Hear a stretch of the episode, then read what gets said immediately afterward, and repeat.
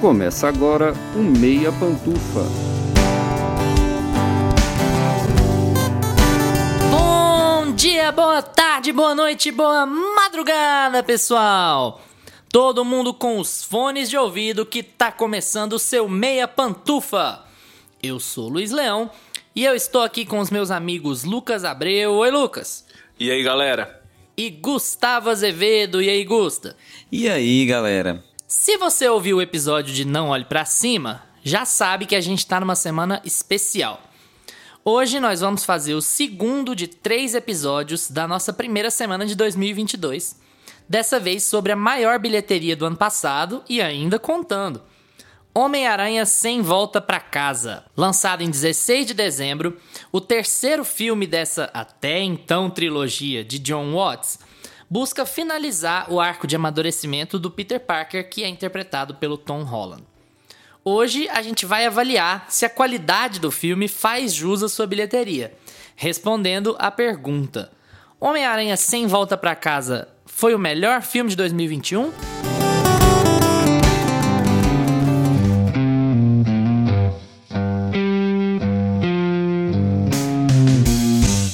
Meia opinião. Já vou avisando, esse episódio tem spoilers sobre toda a trama do filme, ok? Se ainda não assistiu, corre para assistir e volta aqui depois. Se já assistiu ou não se importa com spoilers, então fica com a gente porque o Duende Verde já tá chegando com as bombas. No Sem Volta para Casa, o Peter Parker tem que lidar com as consequências de ter tido a sua identidade revelada. Ao ver a quantidade de efeitos negativos que isso tem, não só na sua vida, como também na de seus amigos e de sua namorada, Peter procura o Doutor Estranho para tentar fazer com que todo mundo esqueça quem ele é. Como ele interfere demais no processo com a sua indecisão, o feitiço acaba dando errado e vilões de outros universos são transportados para essa realidade. Agora cabe, é claro, a Peter e seus amigos resolver o problema. Bom, vamos lá. Lucas Abreu, fala suas impressões sobre Sem Volta para Casa. Eu vou de começar já fazendo um retcon aqui, porque na retrospectiva esse filme ainda não tinha sido lançado. E eu tive que escolher ali o meu melhor filme de 2021, mas o melhor filme de 2021 para mim é esse, gente. Não tem como. Não tem como. Esse filme tem um lugar especial aqui no coração. E pra quem não sabe, eu sou muito fã do Homem-Aranha, assim, desde moleque. Foi o primeiro DVD que eu tive, foi o filme do Tobey Maguire. E, enfim, sempre fui muito fã do personagem. Cara, esse filme, ele é muito surpreendente, ele é muito emocionante. Ele, ele tem tudo que você quer ver no filme do Homem-Aranha e mais ainda. Você porque esse filme foi o que mais fez dinheiro aí na, na pandemia. E tava todo mundo num, num hype muito louco para ver ele. E ainda conseguiram sair com as suas expectativas preenchidas, correspondidas. O que é muito difícil, né, geralmente, né? Quando a gente tá com expectativa muito alta, a tendência é você, é você se, se decepcionar. Vide o episódio de sexta-feira. você seria um péssimo coach de autoajuda. Não tem expectativas, porque você irá se decepcionar. É. exatamente. É, mas é eu expectativa para esse filme, mas foi impossível. Eu cheguei. A MJ fala isso, né, no filme. Não, fica com o desapontamento porque ele nunca vai te desapontar. É verdade. É. Verdade. Bom, depois dessa aula do nosso super coach Lucas Abreu sobre expectativas e, e, emoções e frustrações, ele falou mais curtinho agora, porque faltam palavras para falar defeitos. Perfeito sem defeitos. Então vai passar pro Gusta. Gusta, suas impressões sobre Homem-Aranha. Você falou uma coisa bem legal em off pra gente, pouco depois que a gente saiu, do pouco depois que eu saí do filme, né? Eu vi um pouco depois de vocês. Eu queria que você repetisse sobre o feito, o grande feito do estúdio. Lembrando ah, que a gente já deu alerta de spoilers, então, pessoal, é. fiquem atentos aí. É, o, eu acho que assim, como, é, como peça de entretenimento, é inegável que Homem-Aranha Sem Volta para Casa é um marco da nossa geração. Ele já é um produto muito maior do que Star Wars tentou ser. Dentro do cânone da Marvel, da própria Marvel, esse Homem-Aranha, eu acho que inegavelmente é um dos maiores feitos que eles já fizeram. Então a gente teve o primeiro Vingadores que lançou a Marvel para o mercado como a Marvel é hoje. A gente teve o Ultimato que fechou aquela era é, dos Vingadores, né? Que abriu as portas para eles. E agora eles empurraram outra porta. Falou bem assim assim, gente, ó, vocês querem saber? Não tem só o que a gente dominou até então. A gente vai colocar tudo junto, a gente vai fazer negociações e, e, e, e peçam. E, e, vocês quem mandam, sabe? Você, é o público que vai colocar o personagem que ele quiser dentro do filme, porque é isso que faz é, Homem-Aranha ser tão grandioso. Esse é o ponto. Os fãs pediram, os fãs queriam, eu quero ver tudo que aconteceu com o Spider-Man até hoje, tudo junto. Eles foram lá e fizeram. Então, é um recado pro fã, é um recado para quem gosta da Marvel. Peçam, implorem que a gente vai, a gente chega na mesa, a gente negocia e a gente consegue. Ariana Grande, I want it, I got it. Bom, se isso é bom ou ruim pra indústria, para mim é, já é uma discussão de três horas, né? Mas é, é, verdade. Não, é, é um fato. Não tô. Não é colocar juiz de valor, mas aquela salafrária. Cara, mas a Marvel provou com esse filme definitivamente que eles. Toda a estratégia deles eh, Nossa. tem alguém. Uma galera deve ter um departamento que fica só no Twitter vendo o que, que os fãs querem. Eles provaram certeza, que eles escutam os fãs. Tem. Se tem uma coisa que eles fazem é escutar os fãs. Esse filme é totalmente feito para fãs. É um, é um. É uma coisa maravilhosa esse filme. É aí que entra o problema, né, Lucas? É aí que começa. Porque esse filme tem excesso de fanservice. É... Ixi, demais. É, excesso. Excesso não é, não é bom, tá? Então, assim, fica ligado aí com a sua nota. Porque eu acho que, para trazer tudo isso que os fãs pediram, eu acho que a Marvel desliza no, dentro do próprio é, dentro das atuações, dentro da entrega da, do, do, de, do que eles vão fazer com o roteiro. Eu acho que existem momentos muito descreditados dentro do filme para trazer o fanservice. Então, assim, você tem que suspender muito a sua crença, né? Para você conseguir assimilar aquilo como uma verdade dentro do próprio filme, momentos que para tudo para poder fazer piadinha, para poder fazer fanservice, sendo que já no final do filme todo mundo para para conversar, sendo que não era mais o momento. Então, assim, tem vários problemas de fanservice que eu acho que atrapalham o ritmo do filme, mas que volto naquele tema. O, o fenômeno de entretenimento, o fenômeno de produto que a Marvel conseguiu criar, sufoca isso. A gente não consegue olhar mais para isso, porque é tão legal, é tão divertido ver todo mundo em tela, que você acaba não ligando. Mas se você vai assistindo o filme de novo e vai entendendo o que o filme é per se, assim, você vai começando a entender uns probleminhas dentro dele. O que não é um problema, porque eu acho que, assim, a gente gostar do filme, é, na primeira vez que a gente assiste, é, é, a primeira impressão, né? É o mais é o mais importante, porque você tá vendo uma coisa nova, do zero. Tava todo mundo empolgado para ver esse filme. E num ano igual a gente viveu, você poder ver um conteúdo de entretenimento no cinema com seus amigos, todo mundo gritando e todo mundo berrando por causa do Spider-Man, foi uma das melhores experiências. Então, é isso, acho que assim, ao, eu acho que esse filme, ao longo do tempo, daqui uns cinco anos, a gente vai ver ele de novo com outros olhos, sabe? O, o novo padrão Marvel vai estar tá ali daqui cinco anos, a gente vai olhar para trás e vai ver, nossa, mas não combinou essa atuação com essa, esse, essa pausa não fez sentido. Então é tudo uma questão de esperar um pouco para poder a gente depois rever e, e, dar nota 7. Eu acho que o roteiro ele dá umas deslizadas mesmo nesse filme, mas eu acho que o, eu discordo na questão dos fanservice. Geralmente, quando você quer entulhar fanservice demais no filme, pode ficar meio descolado. Fala, olha só, vou fazer isso aqui só pra, só pra dar uma referência aqui pro fã. E não tem. não agrega em nada na história. Mas nesse filme, eu acho que ele funciona mais por conta dos fanservice, porque eles conseguem encaixar isso muito bem no, no, no, filme, eles conseguem encaixar isso muito bem na trama. Eles fazem a trama girar em torno disso. Ah, como que a gente vai fazer para trazer toda essa galera que a gente quer trazer e que os fãs querem ver? Então eles encaixam isso dentro da uhum. trama. Para mim, o maior problema é quando o roteiro tenta dar umas desculpas meio besta para as coisas acontecerem ali. Justamente. Aí, aí aquilo ali te tira uns minutinhos assim, só que aí eles conseguem dar a volta por cima ali numa outra cena. As piadinhas da Marvel nesse filme eu acho que estão funcionando muito bem, porque eles têm um alívio cômico muito bom nesse filme, que é o Ned Leeds. Nossa, eu acho ele muito engraçado nesse filme. E olha que eu, eu não sou muito fã dos outros dois filmes do Tom Holland. gosto deles, acho bons filmes, mas eu prefiro é, os filmes do Tom Maguire, do Sam Raimi. E se for pra gente. Porque Homem-Aranha é um filme, é um herói que não, a gente já tem três no cinema, não dá pra gente não, não comparar. Mas esse último agora com o Tom Holland, para mim, tudo que eu não gostava nos outros filmes, eles corrigiram nesse. O Tom Holland tá atuando muito melhor, o... eles conseguem dar, dar um, um, peso, uma tensão quando precisa, que eu não sentia nos outros filmes. Os outros filmes eu sentia que eles ficaram muito querendo fazer uma comédia adolescente, muito querendo fazer uhum. um, querendo deixar, ah, olha só como esse Homem-Aranha é engraçado né, na escola. Nesse filme não, eles já querem trazer uma transição, assim, falando, não, essa fase de ensino médio dele acabou, e a gente está trazendo um negócio um pouco mais, mais sério, mais emotivo, mas sem perder o nosso humor aqui de sempre. Mas eu acho que é bem, é, bem encaixado. É meio que eu falei no começo, né? É, eles terminarem o arco do amadurecimento. É. é. nesse aspecto, eu acho que eu tô um pouco aqui, um pouco lá. O que surpreende até a mim, para falar a verdade. Porque é, eu acho que, evidentemente, o filme é o puro suco do fanservice.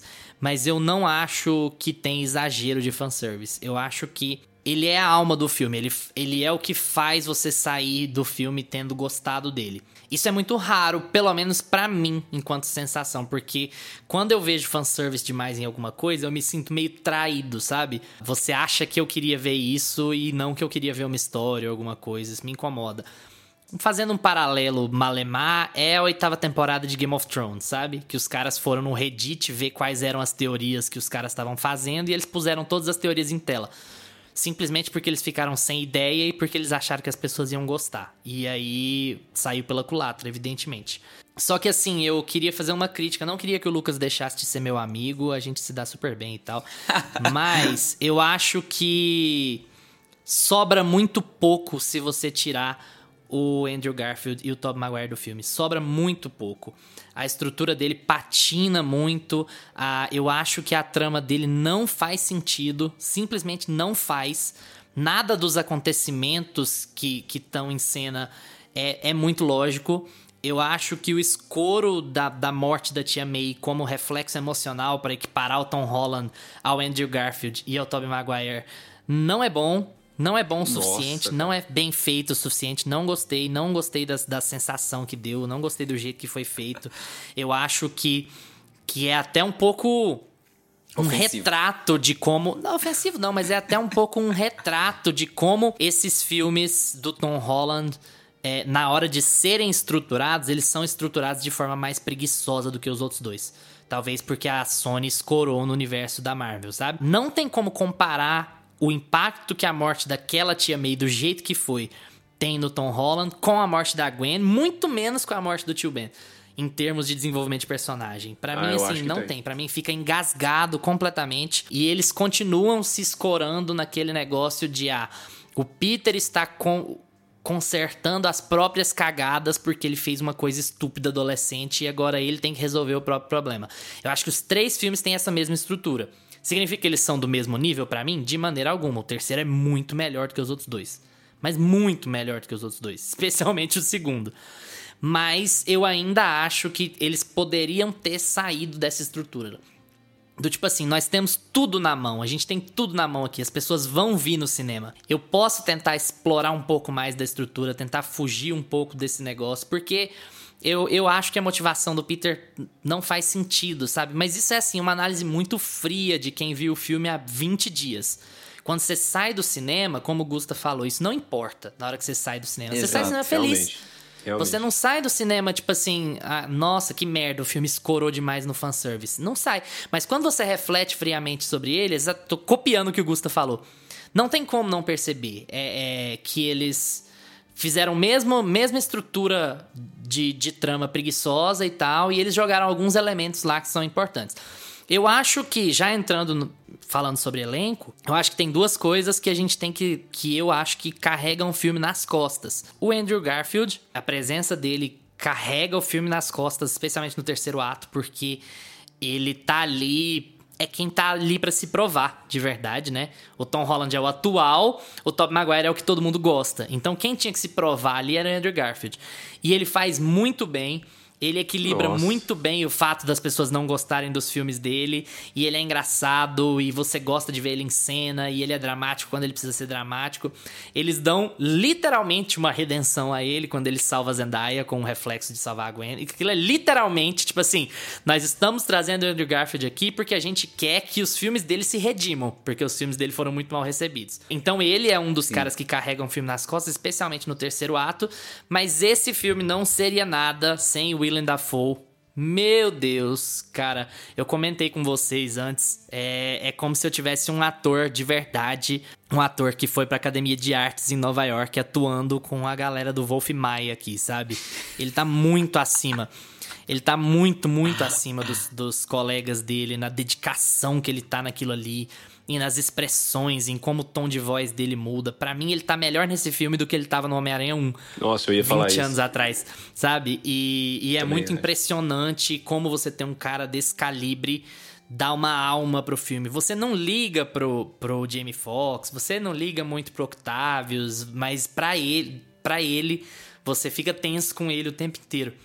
Mesmo que eu não tenha gostado muito da conclusão que eles deram pro filme com relação a ele, eu acho que ele carrega nas costas assim. Eu fiquei admirado demais com ele. Eu acho que sempre que o filme tenta dar as soluções pros personagens que ele traz, ele se embanana. Eu acho que o filme, quando ele vai justificar o porquê ele trouxe aqueles personagens, ele erra. Quando ele vai se justificar o porquê ele mata a Tia May, ele erra. Porque quando ele vai se... Então, assim, a Tia May não morre porque a Tia May precisava morrer, porque ela estava em uma situação de perigo. Porque ela morre porque ela precisava do gatilho do Tom Holland pra chorar, Uhum.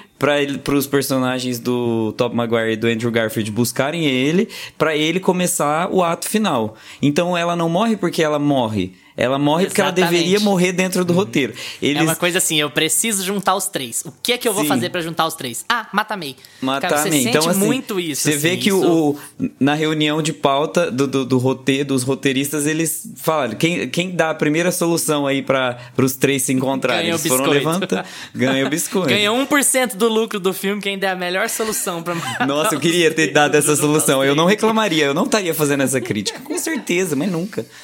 Cara, não, pra mim o, o pior problema do, do roteiro tá bem antes. A pior coisa que eles fazem é quando o Peter tenta ir contra o Doutor Estranho. O Doutor Estranho tá totalmente com a decisão mais racional possível na mão ali, já vai executar, já vai fazer. Aí ele, não, pera aí, que tem que ter mais filme, né? Tem que ter mais duas horas de filme aqui, senão o que, que eu vou fazer? Cara, aquilo ali, naquele, naquele momento, aquilo ali pra mim. Por que, que eu falo que o filme se embana e depois ele consegue dar a volta por cima nesses erros de roteiro dele? Nessa hora, foi a hora que me tirou. Eu falei, ah, sério, cara, que eles vão pôr. O Peter é um, é um gênio. Eles vão pôr ele pra ser tão idiota assim, pra fazer isso agora? Aí você vai, fala, beleza, vamos lá, vamos ver que, onde vai parar isso daí. Só que quando você vai entrando mais a fundo nessa questão dele querer curar os vilões, dele, dele não querer que ninguém morra, dele não querer matar ninguém, isso aí é o. É, o- é a alma do, do personagem, cara, do Homem-Aranha. O Homem-Aranha ele é assim. E eles falam isso literalmente, né? no- depois ele fala, ah, a gente é assim, o Tom Maguire vira pra eles e fala. E aí isso faz sentido dentro do, do que o herói é, do que o herói representa. Claro que na hora, como, como filme, como história ser contada, na hora que isso acontece, eu, nada a ver. Eles podiam ter estruturado isso muito melhor. Muito melhor, muito melhor. Muito melhor. E tem outra coisa que eu queria falar, Augusta, que é parecida com esse negócio da Tia May. Que é tipo assim, o que nós vamos fazer pra juntar os três? Quem der a primeira ideia aí ganha uma porcentagem. Eles fazem a mesma coisa com o Doutor Estranho. É tipo assim, gente, o Doutor Estranho tá... Ele vai ser o fodão, ele é o cara do multiverso, ele tá com o filme pra sair. Inclusive, nós vamos botar um trailer do Doutor Estranho no final desse filme por algum motivo. O que é, É, ótimo. Por isso. Então, ele vai interferir demais nessa história. O que é que a gente precisa fazer pro Doutor Estranho ficar fora de cena por duas horas? Sabe, é, é, para mim foi assim. Os caras foram montando não, os aí pedacinhos é do roteiro e falaram assim: gente, a gente precisa tirar o Doutor Estranho do filme por duas horas. O que, que a gente vai fazer? E aí a gente enfia aquela solução barata de que, ah, beleza, o Doutor Estranho é super poderoso e faz feitiço, mas o Peter sabe matemática. Então o Peter vai Nossa. prender ele pelo resto do filme. Foi Você muito fica assim, pelo pro- amor é, de Deus, gente. Telecurso 2000, sabe? Uma aula do Telecurso 2000. Ele, tipo assim, eu sei que superpoderes são legais e a magia é bom, mas eu tenho a matemática. É. Nossa. Ué, gente, como assim? A mate... No máximo uma, uma tabuada que você vai ter Não, que e é estudar muito uma rápido, báscara. né? E é muito rápido. Ele- Eles vão lá, eles brigam e tal, ficam discutindo, de repente o Peter, em 5 segundos, ele pensa numa solução, pá, sai dali. Seno, Você já viu aquele meme, o Chris Pratt no Parks and Recreation, que ele, que ele não tava malhado, que ele, era, que ele era gordo na época, né? E os caras falam assim, vilão depois de treinar por 3 mil anos. Aí é ele daquele jeito. Aí depois do lado eles põem o Chris Pratt todo malhado, sarado, fala assim, protagonista apenas com a força do amor. é, tipo assim, é um pouco é isso, bem... sabe? Não? O cara é super poderoso, mas eu tenho a geometria. Ele fica lá fazendo as teias, seno, cosseno, raiz de quatro, não sei o que. É, não, isso daí também. É onde é. o filme é, se Mas a gente é perdoa nessa, porque a gente fica feliz no final, né? Sim. Porque a, a gente acaba perdoando porque na do segundo pro terceiro ato, você fica muito empolgado com o que tá acontecendo. Eu acho que o tom entre os três funciona bem, sabe? Mesmo que o Top Maguire tenha sido chamado porque ele tava no Starbucks do lado do estúdio e bater na porta dele lá, fala: vem cá fazer um negócio aqui para nós também, rapidinho aqui, te dou 10 milhões se você vier aqui e falar duas falas. Porque eu senti que ele tava numa preguiça para gravar essa cena, Completamente sem energia. Completamente Nossa, ele tava sem com energia. uma preguiça, mas é tipo assim, te oferecer uma fortuna, a galera vai gostar, né? Vamos lá. O Lucas já tá com cara de quem vai discordar de novo. Vai, Mas essa posição eu não abro mão dela. O Tobey Maguire tava com muita preguiça de fazer esse filme, gente. Tá na cara dele, assim. Ah, eu vou lá, me tirar aqui da caverna, eu vou lá, falo umas quatro falas e tá ótimo. Cara, eu não senti que ele tá com preguiça, assim, mas eu senti, sei lá, que. Ele não é tão bom ator quanto os outros. Ele nunca foi. Para mim é isso. E aí você coloca ele junto. Porque o Andrew Garfield, eu sempre falei isso. Eu gosto mais dos filmes do Top Maguire Exceto o 3, que o 3 eu até revi esses dias. Nossa, ele fica cada vez mais ridículo. Mas eu gosto muito dos filmes do Tom Maguire. Gosto do Tom Maguire como Homem-Aranha, Peter Parker. Mas o Andrew Garfield, ele sempre foi muito mais ator que ele. Muito mais. Qualquer trabalho do Andrew Garfield que você vê, ele atua muito melhor. E aí você coloca os dois, eles chegam em cena na mesma hora, assim. E aí o Andrew Garfield rouba a cena total. E aí o, o restante do filme, toda cena que tem o Tom Maguire, os outros Homem-Aranha estão juntos. E todo, todo mundo rouba a cena do Tom Maguire, porque ele é o mais tímido, ele é o pior ator dali, né? Dentre os três Homem-Aranha. Tá atuar, sem atuar, sei lá quantos mil anos no mainstream. Ele é o Homem-Aranha mais tímido deles ali, mais, mais quieto. Eu gostei. E aí eles tentam dar esse mesmo ar pro personagem. Falou, ó, ele é o, o Peter mais na dele, mais caladão, mas ele tá mais maduro, mais velho. Ele vai ficar tentando aconselhar eles aqui. E ele já tá mais velho. Eu acho que eles usaram total CGI com ele, né? Porque ele não queria fazer acrobacia nenhuma. Desde o Homem-Aranha 2 que ele tá tentando vazar do filme porque tinha dor nas costas. Inclusive aquela cena dor nas costas, eu acho que até uma, uma, um easter eggzinho. Uma piadinha, né? É. Uma, uma alfinetada. E sabe o que eu senti de, de, quando, de quando todos entram em cena juntos? E, e, e assim, foram todos os momentos, todos, absolutamente. Eu não queria estar tá falando mal desse filme nesse momento, mas assim, parecia que a gente estava assistindo. Depois vocês vão rever o filme, porque é um filme muito bom mesmo. E quando vocês estiverem assistindo de novo, presta atenção como aquilo parece um Saturday Night Live. Presta atenção Nossa. em como eles chegam em cena como se fosse um Saturday Night. E, e, e como se não bastasse, o cinema aplaude. Então, assim, é, chega um personagem, eu tava assistindo na estreia, então chegava um personagem, aplaudia. Então parecia um sitcom. Aí chegava um, e aí sabe quando você chama assim, o Miguel Falabella para fazer o, o, a sketch, assim? Aí entrava o cara, fazia a sketch lá do Zorra, fazia a parte dele, ele tinha pegado o texto 30 minutos antes leu o texto e foi embora. Então eu sentia muito que tinha isso, que as piadas estavam ali, mas é, é até sendo repetitivo com o que o Luiz falou, o único que estava realmente empenhado em reverter a história foi o Andrew Garfield, era o Andrew Garfield, mas mesmo assim soa pastelão, soa Saturday Night Live. O Top Maguire tá muito, parece que ele tá até com o braço duro para baixo, assim, sabe, sem acting de mão, sem, sem direção. Parece que o diretor não não, não dava espaço para ele. Ou ele também tava gelado, né? Porque depende do ator. O, os outros filmes do Homem-Aranha antes de ver esse? Não.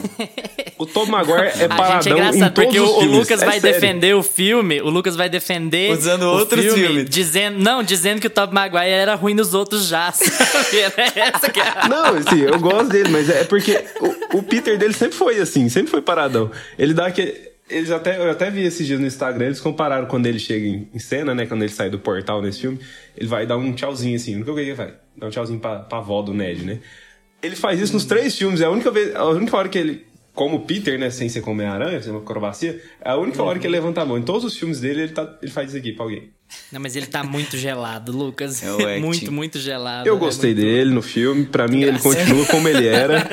E não senti ele com preguiça, não. Inclusive o Tom Holland deu até entrevista falando que era muito bom ver ele atuar, que ele tava muito animado de estar de volta, não sei o quê. Ah, mas Nossa, aí então é pegaram babação, outros é takes. pagação, né? Não. Pegaram o take errado, então. Aquele, pegaram o primeiro take, sabe? Que nunca é pra valer. Tipo, take um, que não vai ser usado, só pra teste, ação. Mas, ó, o lance da Tia May, né, que eu não falei. Sabe por que eu gostei, cara, que eu acho que faz sentido? Porque eu acho que se ela continuasse viva, os três não iam ter motivo pra se encontrar. Eles não iam ter aquele momento de se aconselhar e tudo, com, quando o Tom tá chorando e tudo mais. Não ia ter o mesmo peso. Mas a, a trama continuaria da mesma forma se ela estivesse viva. Não, realmente, porque o portal abre independentemente de- da É. morte dela, realmente. Mas é, o, o encontro e como seria esse encontro seria em outras circunstâncias que não tão emo... Porque o que ia acontecer? Eles iam chegar e falar assim: nossa, mas. Por que, que você quer matar esse cara aí? Tipo, sua tia tá viva. Talvez teria outras. É, não, ele não ia ter motivação pra querer matar entende? ele, né? É, Eu acho que a lógica aqui é a seguinte: não é nem só de ele querer matar o William Dafoe, não, pra mim. Pra mim é muito claro que, como esse filme é o filme do Coming of Age, é o filme em que o a Tom Holland vai amadurecer, eles tinham que dar o ar de: olha, o Tom Holland. Com esse filme, ele está recebendo o aval dos outros dois. Ele está recebendo o aval do Andrew Garfield e, mais importante, o aval do Tobey Maguire. E ele só vai receber esse aval para ser um herói de verdade com o trauma. E o trauma ali tinha que ser a Tia May, no caso, porque eles não iam matar a Zendaya e matar o Ned não seria importante o suficiente. Então, tipo assim, quem sobrou vai ser ela. Tia May. Então, eles quiseram uni- colocar pra, ó, Tom Holland, agora você é Homem-Aranha. Agora você é um cara maduro, você não vai pra faculdade, É, você pra vai é virar isso. fotógrafo, você vai viver no apartamento bosta, você vai viver triste, frustrado igual o Tobey Maguire. Então agora você é igual o Tobey Maguire, não, igual o Homem-Aranha do O Homem-Aranha Maguire, era tá? pra ser, né? O Tobey Maguire não vive triste e frustrado, eu acho, sei. Maguire deve- Ele tava triste e frustrado só nesse filme, mas de geral. É, vai ver. Vai ver, ele tava desanimado porque ele mora num flatzinho de 10 por 10, É, tudo até sujo, hoje, né? né? Tipo, É. cinquentão e ele não conseguiu Então. ganhar dinheiro sendo É, Homem-Aranha. Senti, eu senti falta de um diálogo sobre isso. Sobre se ele era pobretão ainda, se ele tinha dado certo na vida. que dado faltou isso. Falou, ô, meu amigo, a última vez que eu te vi, você tava morando numa kitnet, caindo nos pedaços. Sabe um ponto que eu acho interessante? Assim, é bem legal de analisar do porquê que eu acho que esse filme não tem é, causa e efeito, a não ser essa, e bem forçada, né? Em todos os sentidos, de, de todas as consequências que são colocadas nas costas do Peter Parker novo, do Tom. É, são colocadas porque o roteiro assim quis e colocou ali as chaves para que isso acontecesse. E aí, no final, eu consegui ter a resposta de por que, que eles não iam fazer o contrário e do porquê eu realmente estava assistindo um filme da Marvel. Numa das cenas finais, a gente tem a morte de um dos Homem-Aranhas. A gente tem o, o Tobey Maguire levando uma flechada ali, uma facada, uma um scooterzada. O que, que é aquele que ele anda lá? Aquele Uma negócio. Planador. Não, mas no caso é uma faca mesmo, Uma né? Não? prancha. É, scooter, É, né? não, a prancha. prancha ele já tinha quebrado já que eu te amei. Mas ele leva uma facada do. do. do, Duende Verde. do Duende Verde. E a- aquela cena tem uma consequência visual. Você interpreta aquela cena como se ele realmente tivesse morrido, porque a tia May morreu do mesmo jeito. Então era pra ele ter morrido daquele jeito, entendeu? E aí depois ele levanta e fala: Ah, já levei várias outras facadas. Ou seja, vão me guardar aqui pra quando precisar. Cara, Não só isso, como, tipo assim, o meu objetivo não é deixar o meu fã pensativo, ou triste, ou pra encerrar um ciclo. O meu objetivo é deixar o meu fã saindo do cinema o mais satisfeito Feito possível. possível. Isso. Sabe? Então eu acho que faltou coragem, ou senão não faz a cena, sabe? Não faz aquilo, faz outro tipo. Explode uma, pô, cai a ponte. Cai, sabe? Coisas que poderiam acontecer facilmente sem ter que fingir que matou um personagem, como a Marvel sempre faz. Meu Deus, cresce. Aqueles. Eu nem queria entrar muito nisso, porque a gente já estourou o tempo que a gente tinha planejado, mas assim, eu acho que é muito. Eu não, não queria entrar nos detalhes do que isso significa pro cinema. Eu acho que muita gente mais inteligente, mais envolvida com o cinema do que eu ou qualquer um de nós, já falou muito sobre isso, sobre o desastre que é esse filme estar em todas as salas, em todos os horários de todos os cinemas. E você não É. ter outro tipo de produção, sobre o desastre que é a Disney ser tão monopolista. Beleza, é a Sony, mas os personagens são da Disney. Sobre como não se faz mais filmes de 10 milhões de dólares, ou você faz filme com uma coxinha, uma coca, ou você faz filme com 200, 250 milhões. Você não tem mais meio termo. Tudo isso são discussões que gente muito mais inteligente do que nós já discutiu. Inclusive é um debate que eu estimulo que vocês que estão ouvindo a gente procurem na internet sobre isso. Não há consenso sobre cotas cota de cinema nacional, sobre quais são as A gente pode soluções falar disso isso, algum dia. Mas assim, a gente eventualmente pode até entrar sobre esse assunto, né? Só pra fazer um apontamento que a Coreia do Sul tem cotas obrigatórias de filme nacional e olha como anda o cinema da Coreia do Sul. É, deixar de reflexão, né? Isso à parte, eu tenho um pouco de, de. Queria ver o que vocês acham, porque eu sinto um pouco. Eu sinto algumas questões muito nocivas com relação ao que esse filme representa. A primeira de todas é, tem um pouco a ver com o que eu falei em Duna, sabe? Sobre como os filmes não se bastam por si mais. E a- agora, além de você já ter o MCU, você já ter o universo da Marvel que você tem que acompanhar pra você estar plenamente inteirado. Agora você tem outros filmes, você tem outros universos, você tem outras épocas que podem ser colocadas no cinema também. Vira um parque de diversão completo.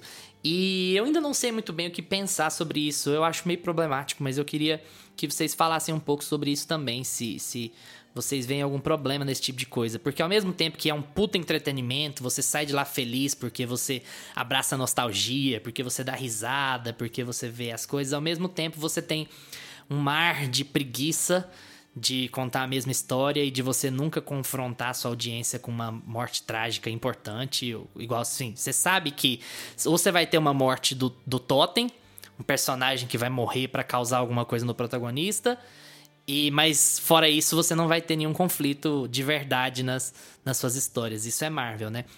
Mas também essa questão de será que não tá demais esse negócio de que você precisa assistir 20 filmes pra entender um ou pra gostar plenamente de um? Depois desse drama. Pesou o clima, meu Deus. Pesou o clima. Agora eu já não quero mais ver Spider-Man. Agora eu vou. Agora eu vou assistir o filme que. o- quando tiver um só, eu vou assistir só esse. Se tiver duas Igual vezes ele em cartaz, eu já não a quero Ingrid mais ver. Guimarães reclamando de, de pernas pro ar, estreou no mesmo dia de Ultimato. Aí você fala, não, vou ver de pernas pro ar. É. É um problema, né? Porque é o que o Luiz tá falando. A- a- se tem cota, é porque você acaba gerando. É assim, você vai. É o ovo ou a galinha, né? O que, que, que, que vem primeiro? Vem, a, vem o filme em cartaz ou vem a cota pro filme estar em cartaz para gerar o público, né? Se as salas de ultimato estiverem lotadas, algumas pessoas vão assistir de pernas pro ar, entendeu? E as pessoas vão começar a entender é, o cinema nacional de outra forma. E se não gostarem daquele filme, vão sinalizar ao cinema nacional de que não estão gostando, por meio de críticas, por meio, olha, não gostei, melhora, faz isso, olha, Ingrid Guimarães, próximo filme eu quero ver outra coisa. Então, eu acho que tem tudo a ver com isso, assim. Cê- no caso, no momento que a gente tá atualmente, a- a- hoje a gente tá gravando dia 5 de, de janeiro, aqui no shopping da minha cidade. Você tem uma sessão de Matrix, na verdade, uma sala pra Matrix, tinha quatro pra Spider-Man e tinha uma pra lições da Turma da Mônica. Então, assim, você vai deixar Que vai um sair filme de nacional... semana que vem também. E que, e que se não der bilheteria, porque a primeira semana é a que manda, né? E se não de- der bilheteria, é, já vai sair. É o que tá acontecendo com Matrix, inclusive, né? Matrix não tá dando tanta bilheteria e a, é, amanhã já vai ter uma sessão só, uma sessão só no final do dia em uma das salas. É complicadíssimo. Se isso acontece com filmes como Matrix, compa- em comparação com o Spider-Man, imagina com Laços, com o De Pernas pro Ar da Ingrid Guimarães, e sequer filmes B, né, brasileiros, que a gente já falou aqui, Marighella e tal. Nossa, é, pesou o clima, né, Luiz? Mas é isso. Ah, cara, eu acho que tem um, um outro ponto também, né? É, cinema não ganhou dinheiro tem dois anos, né? Eles precisam ganhar dinheiro, gente. Eles precisam se reerguer de alguma forma. E aí É, aparece um realmente. Homem-Aranha que todo mundo quer assistir, que tá dando dinheiro pra caralho. Pô, vou lotar minha sala de Homem-Aranha aqui. Eu preciso, eu preciso tirar lucro agora. Eu fiquei na pandemia aí, sem ninguém vir nas salas, salas fechadas e tal. Foi voltando aos pouquinhos, com um filme meia boca aqui, outro ali. Veio um Duna, que já deu um negocinho ali no cinema. Aí veio Homem-Aranha, os cinemas aproveitaram. Aqui em Rio Verde, eu nunca tinha visto. Aqui acho que tem cinco salas, né, Luiz? O, o, o cinema ali do shopping. E eu nunca tinha visto eles fecharem as cinco salas pra um filme só. Foi a primeira vez que eu vi eles fazerem isso.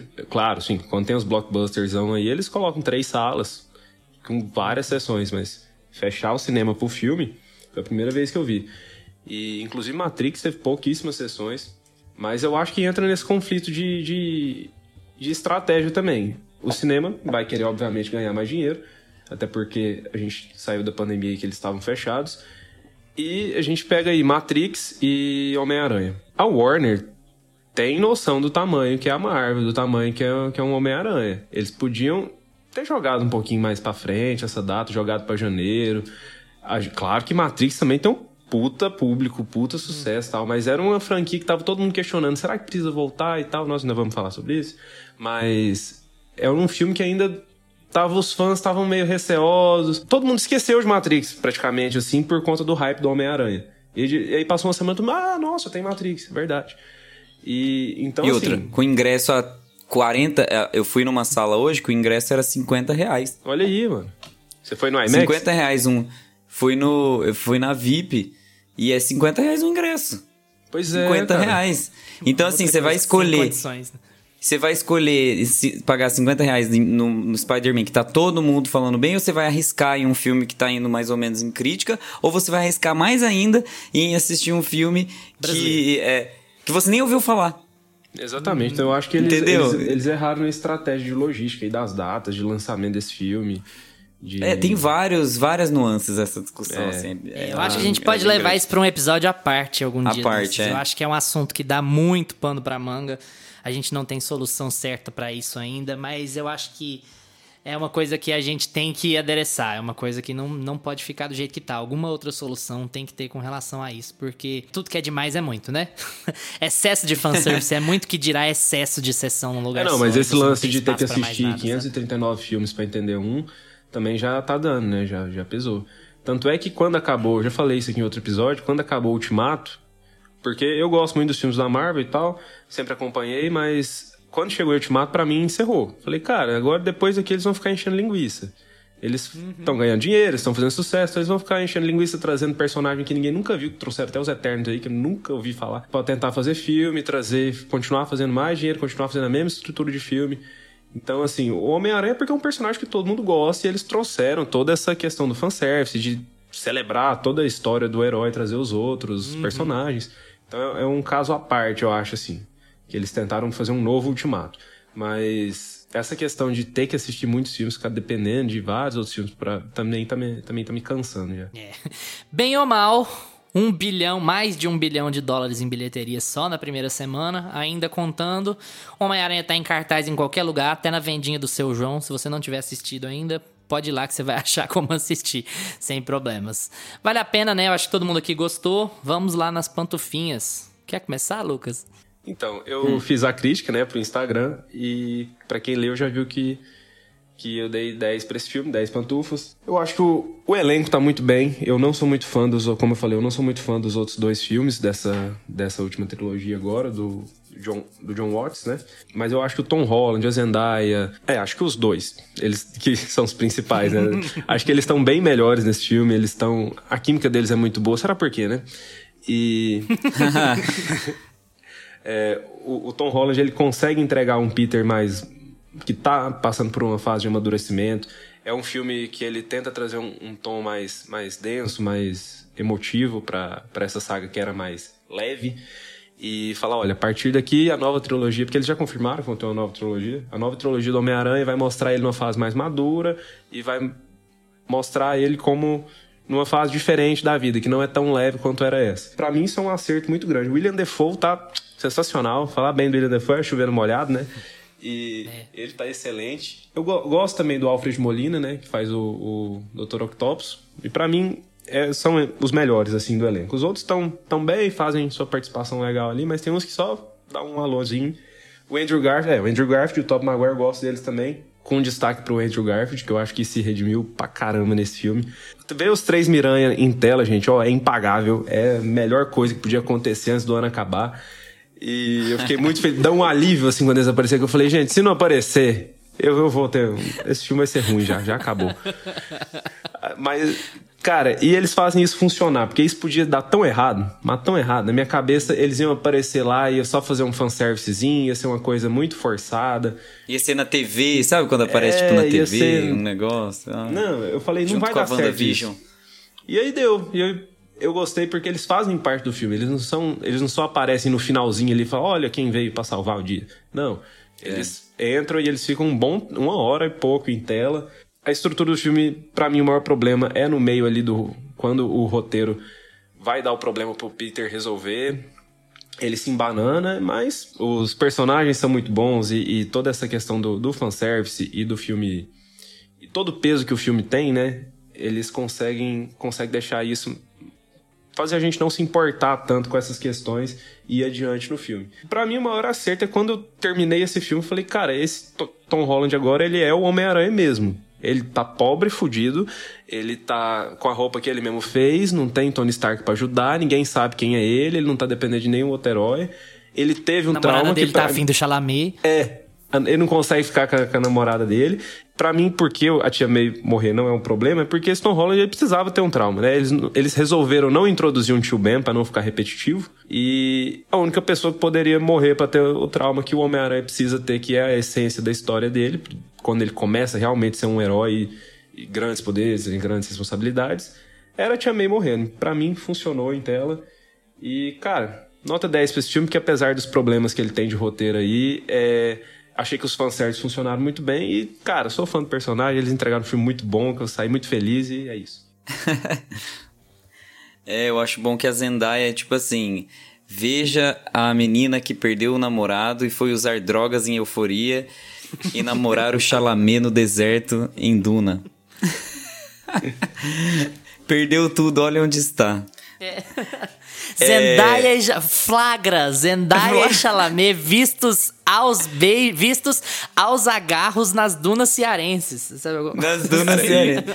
Zendaya é outra, né? Que esse filme, esse ano tá estourada, né? Não, demais. É, ela em é- Duna ela nem apareceu, né? É, Mas ela enfim, tá beleza. assim, ela tá nos filmes. Pra hypar. Ela, ela, ela foi pra Duna o que o Chalamet foi pra Não Olhe Pra Cima, basicamente. Exa- exatamente. Não, acho que muito menos. Muito Em menos, Duna, Zendaya é, nem muito fala, menos. não tem direito. É, então, gente, muitos. Eu queria brigar com o Lucas aqui, né? Queria manter a nossa, nossa amizade. Mas eu discordo bastante sobre essa questão do filme se sustentar pela, pelo próprio entretenimento que ele é. Eu acho que. É, a primeira vez que eu assisti o filme, eu, assisti, eu, eu saí do cinema bem feliz. Eu tava com a sala lotada, tava com os meus amigos. Então, assim, foi uma experiência bem única, porque. Fazia muito tempo que eu não tinha essa experiência no cinema. Eu acho que foi por isso que eu saí muito feliz e sem preocupação, sem discutir sobre o filme, sem. Sabe, aquela coisa good vibes. A segunda vez eu fui assistir sozinho. Eu sentei na cadeira, peguei uma pipoca e olhei pra tela. Falei assim: agora você me convence, agora vem. Aí eu comecei a reparar em tudo, sabe? Comecei a, a ter essa, essa percepção de como o roteiro era quebradinho, de como as soluções elas vinham do além, como o Peter Parker ele era burro de propósito, sabe? Uma pessoa, sabe, que sabe resolver um problema matemático para sair de um problema não faria o que ele fez anteriormente para entrar naquele problema. Então, E a pré-estreia tem um impacto muito grande na nossa percepção, né? Num filme tem, demais, demais. É o que acontece em várias estreias aí. Co- Aconteceu comigo em Harry Potter, no último filme. Então, assim, é, é- é bem complicado como os acontecimentos são colocados no filme. Pra mim, ele não, ele não vai envelhecer com o ar que ele tá sendo lançado. Acho que aos poucos ele vai cair ali no ranking. Mas não tanto, porque ele é um filme realmente grandioso. Mas a Marvel precisa parar de fazer essas coisas, cara. Porque ela, uma hora a Marvel vai precisar ganhar crítica. Uma hora, uma hora a Marvel não vai, não vai conseguir depender só do público. As pessoas vão cansar. As pessoas cansam das coisas. Se eles começarem com a mesma fórmula sempre, essa. Eu fui com várias pessoas, vários amigos falaram: eu não vou entender o filme porque eu não assisti o resto, e não entendia várias partes do filme. E, é- e como virou um show, como virou um espetáculo, todo mundo gostou.